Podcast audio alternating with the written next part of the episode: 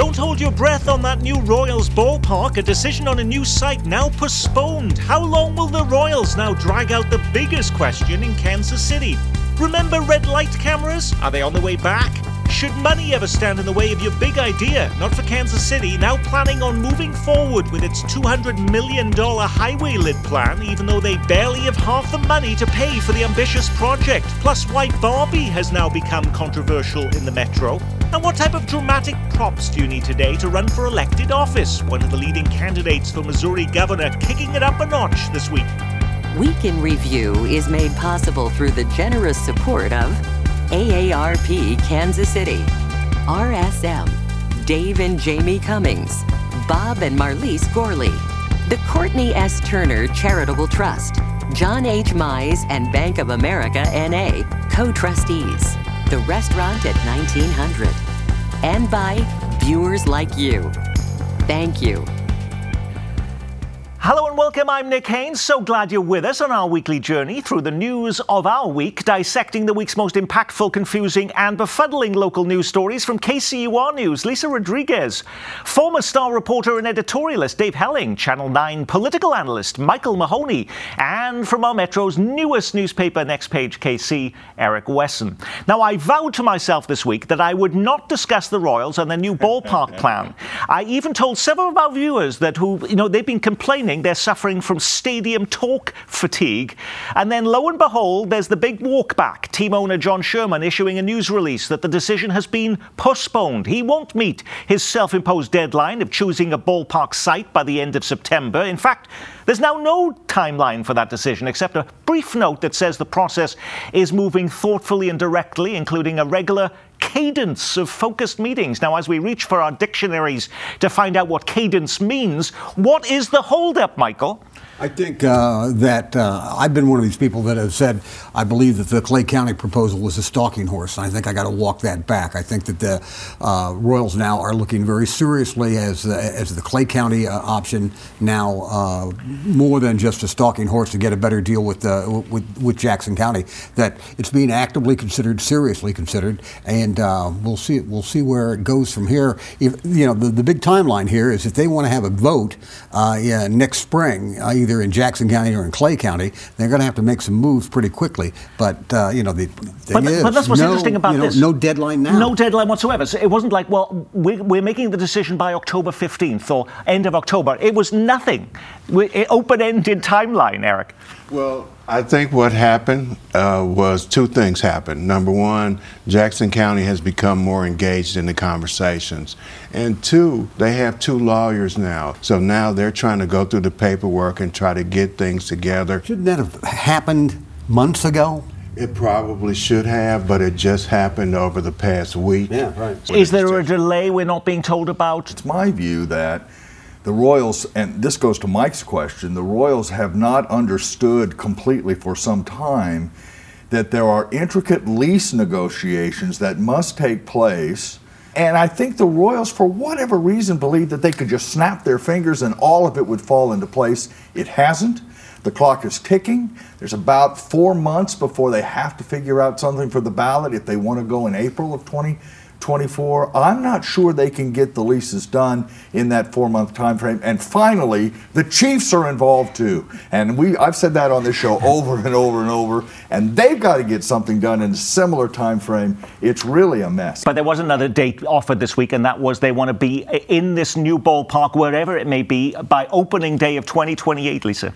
I mean, that's there's there's lots of deadlines they're throwing around here. But another key part of this that hasn't fallen into place is we don't know whether the public support is there yet. And if they want the public to vote on this in April, not only do they have to get through these lease negotiations and, and get city officials on board, they have to launch a campaign after a losing season, granted the last few weeks have been all right, to actually get people to support this project.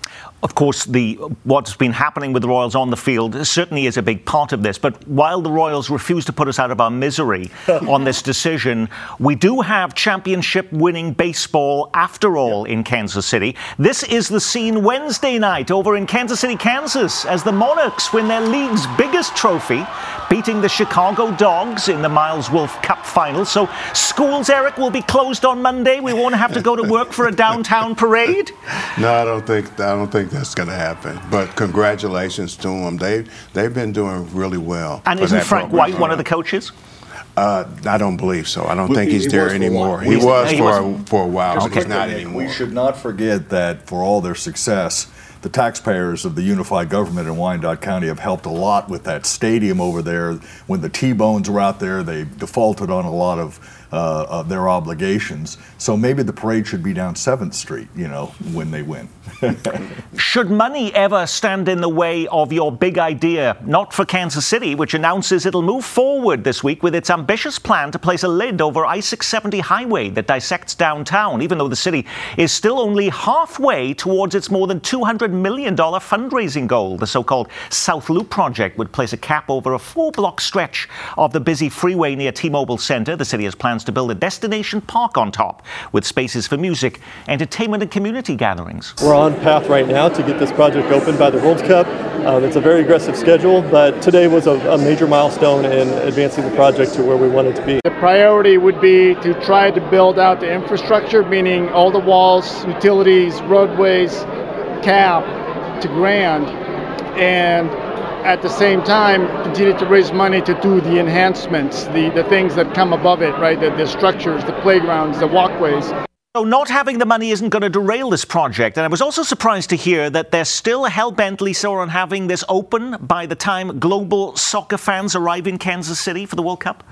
Yeah, I think I think this indicates to me that that Kansas City and city officials are extremely confident that if they start, they will get the money because this is no small project. Once you start covering up a highway, it's not something that can be undone once you begin. And so I think that they are they're banking on state and federal money, uh, maybe additional coming into this. We don't we haven't talked yet about any sort of taxpayer involvement in it, but I think they're they're bullish. They want to make a big splash for the World Cup, and I think if if their if their energy is there, they're they're confident it's going to happen. Even people predisposed to the project, Dave, are being wary. That includes transit activists who are worried this may lead to the closing permanently of Walnut and Baltimore avenues right there, and that would force more traffic onto Main Street, slowing down the streetcar line, especially now that they're expanding that route. That's not a deal breaker. Well, it's not a deal breaker, but there are uh, legitimate concerns about closing streets in downtown. It does uh, dramatically affect uh, traffic, car traffic, and for that matter, foot traffic. So that'll have to be worked out one way or another. Um, uh, you, you, know, Nick, one of the reasons this is moving forward is the federal government is offering enormous amounts of monies to cities across the country to repair the damage from the construction of the interstates in downtown areas during the 1950s and 1960s, and that is part of this. Uh, but it's a lot of money. And we haven't heard as many details, perhaps, as we should about maintenance, ongoing maintenance. Who's going to maintain this thing once it's built? And, uh, uh, you know, a cautionary tale is Barney Allis Plaza, which was supposed to be beautiful and have trees and places to meet. And it turned into sort of a concrete pad right outside of the convention center and municipal auditorium. And uh, you wouldn't want that to happen with this project, so we need a little more clarity, I think, on those matters. In every single news station, though, this week, Eric, there were all these people gleeful about it. The opportunity to walk their dogs, all this green space when there's not much green space downtown. They viewed this as hugely attractive. Yeah, for them, and I guess I guess that's what this is for. It's not for the overall community. I think it's for people that live in the Power and Light District. They can come and walk their dogs through there, and they're uh, delighted with that opportunity. And it does something with noise reduction for people that live close to that area. But again, my position has always been there's a lot more we could be doing in Kansas City than worrying about having a cover over the freeway. You got homeless people. You got a ton of things that I think would be a priority. But I'm sure. I'm sure if Quinton Lucas was on this program this week, he could say that Kansas City can walk and chew gum at the same time. They can do both. I don't think they can. Okay, they haven't right, been. right. what type of dramatic props do you need today to run for elected office with most of us drowning in information? What kind of eye catching stunt do candidates need to break through the clutter?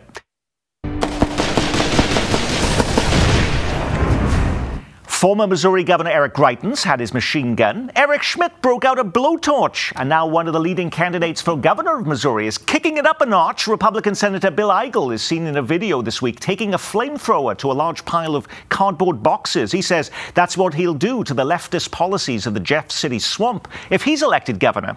And while some erroneously claimed he was burning books, Eigel cleared things up this week, saying, let's be clear, if you bring woke books to Missouri schools, he'll burn those too on the front lawn of the governor's mansion. Is this, Lisa, what it takes in 2023 to win elected office in Missouri? I, I, apparently, this is what it takes. I mean, this is these kinds of theatrics, as you mentioned, we've seen now in several campaigns over and over, and this is the type of, of rhetoric and action that, that got Greitens elected, that that Trump has been using to, to keep people fired up, and and it was an opportunity also for um, for Republicans to point the finger back at Democrats who accuse them of, of burning books, which was not the case. Um, so it, I mean, in in effect, it was a win. I don't. It's it, I lament that this is what it takes to get elected in Missouri. But even Democrats, remember Laura Kelly with she was wielding an axe in a grocery store in Kansas you? last year. You just took the words out of my mouth, Dave. Okay. Jason, Jason Kander also blindfolded himself and assembled a, a, a, a military uh, rifle.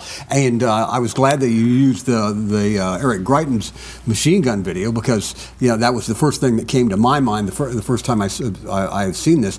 These are. Um, they're not unusual anymore. They're, they're part of uh, American political uh, advertising ma- machinery. Uh, uh, Bill Eigel is trying to run to the right of both Jay Ashcroft and Mike Kehoe and, uh, and, and, claim himself as the true con- uh, conservative on, in this race for governor next year. we'll see how it goes. I, I'm not sure we've seen the last of these dramatic commercials in this yeah, race. Some people were very surprised, shocked by the video, and, and yet, though, wasn't this successful? In a sense of how many people knew Bill Eigel, particularly in this part of the state. Now he is known to people in a crowded race of conservatives. Yeah, well, right, and of course this is aimed at primary voters. It has nothing to do with the general election. It's uh, uh you know the contest in most Republican primaries these days. Uh, in most states, including Missouri, is who can get to the right the farthest, the fastest, and that's what this is part of. Whether it has an impact in the general is more interesting to me because I think Crystal Quade and some of the other Democrats uh, who are looking at that race uh, think it might be closer than you can imagine, and this kind of thing could bite Bill Eigel if he's the nominee. We're calling that dog whistle politics. The, the term or the implication of woke books, that means that people in the black community that are aware of issues that have taken place. When he makes the comment of woke books, that means that he wants to change the conversation about what American history mm-hmm. truly is. That, that's really also about gender and transgender issues. Real quickly, uh, Eigel is getting lots of credit for this, but uh, it should be remembered that this was not a Eigel campaign event. This was a uh, campaign event for the St. Charles Republican Party. But the cheering in the back under the people under the tent, the cheering and the souping that up, that's what makes politicians do those sort of things because it feeds into that base. And that's what's really dangerous in Missouri. it's made national news in black media outlets because it was really offensive. Okay, Republicans, are y'all going to say something about this? Are y'all going to do something? Or is this the norm? It doesn't, it doesn't address the issues that people need addressed it addresses a bunch of sensationalism.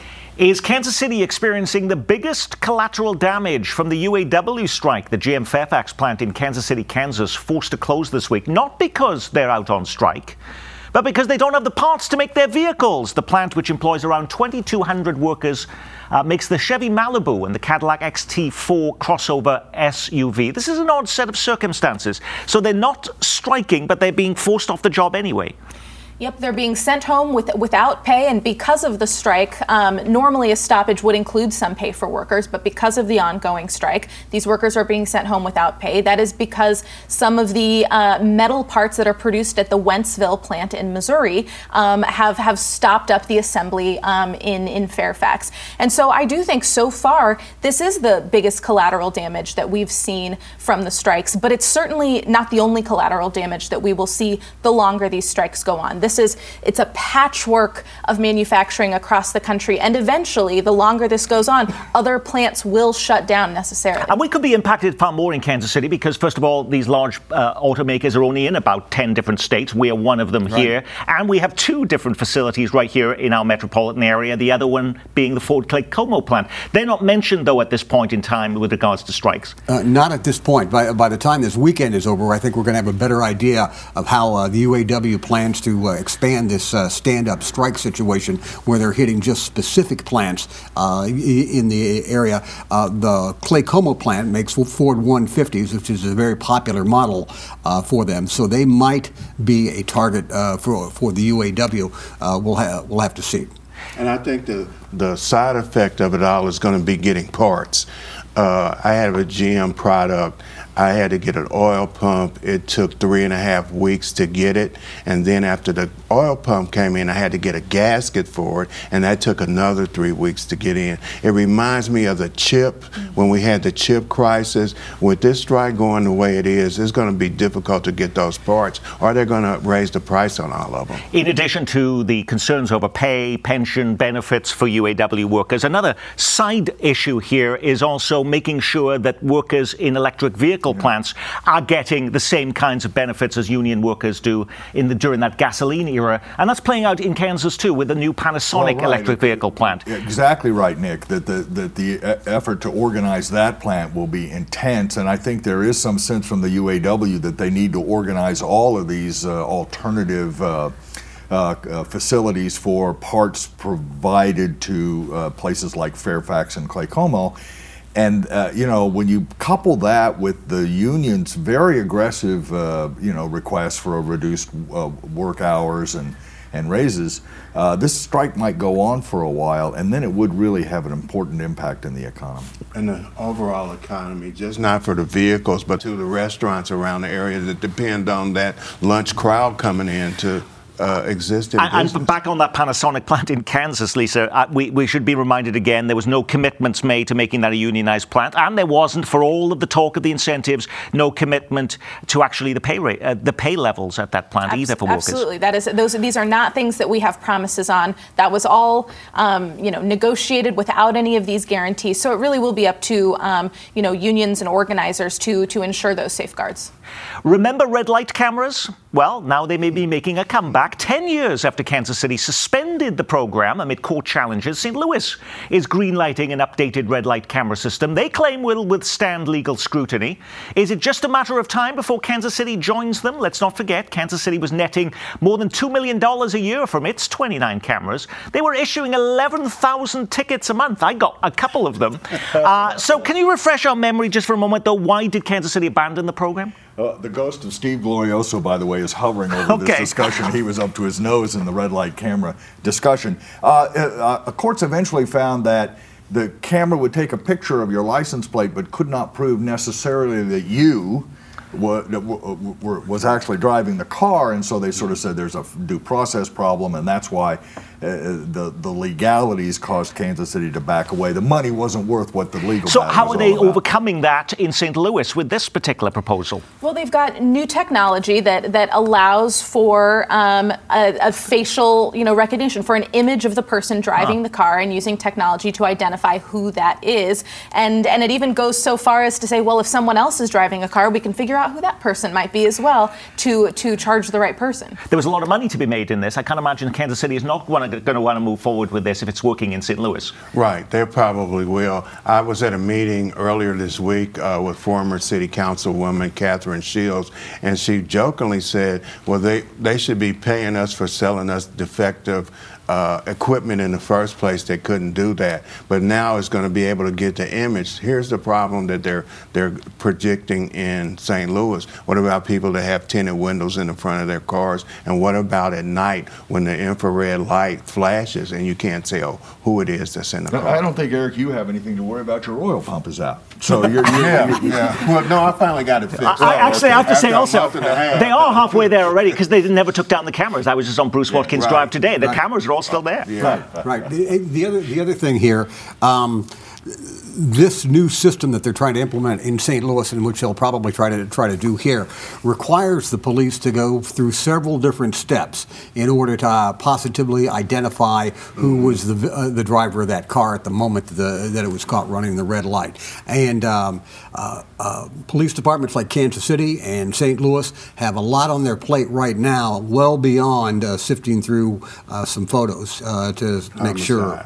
that they're going to have the right red light runner. An interesting story this week from KCUR about the new Barbie branded streetcar in Kansas City. Hi, Barbie. Hey, Barbie. Hi, Barbie.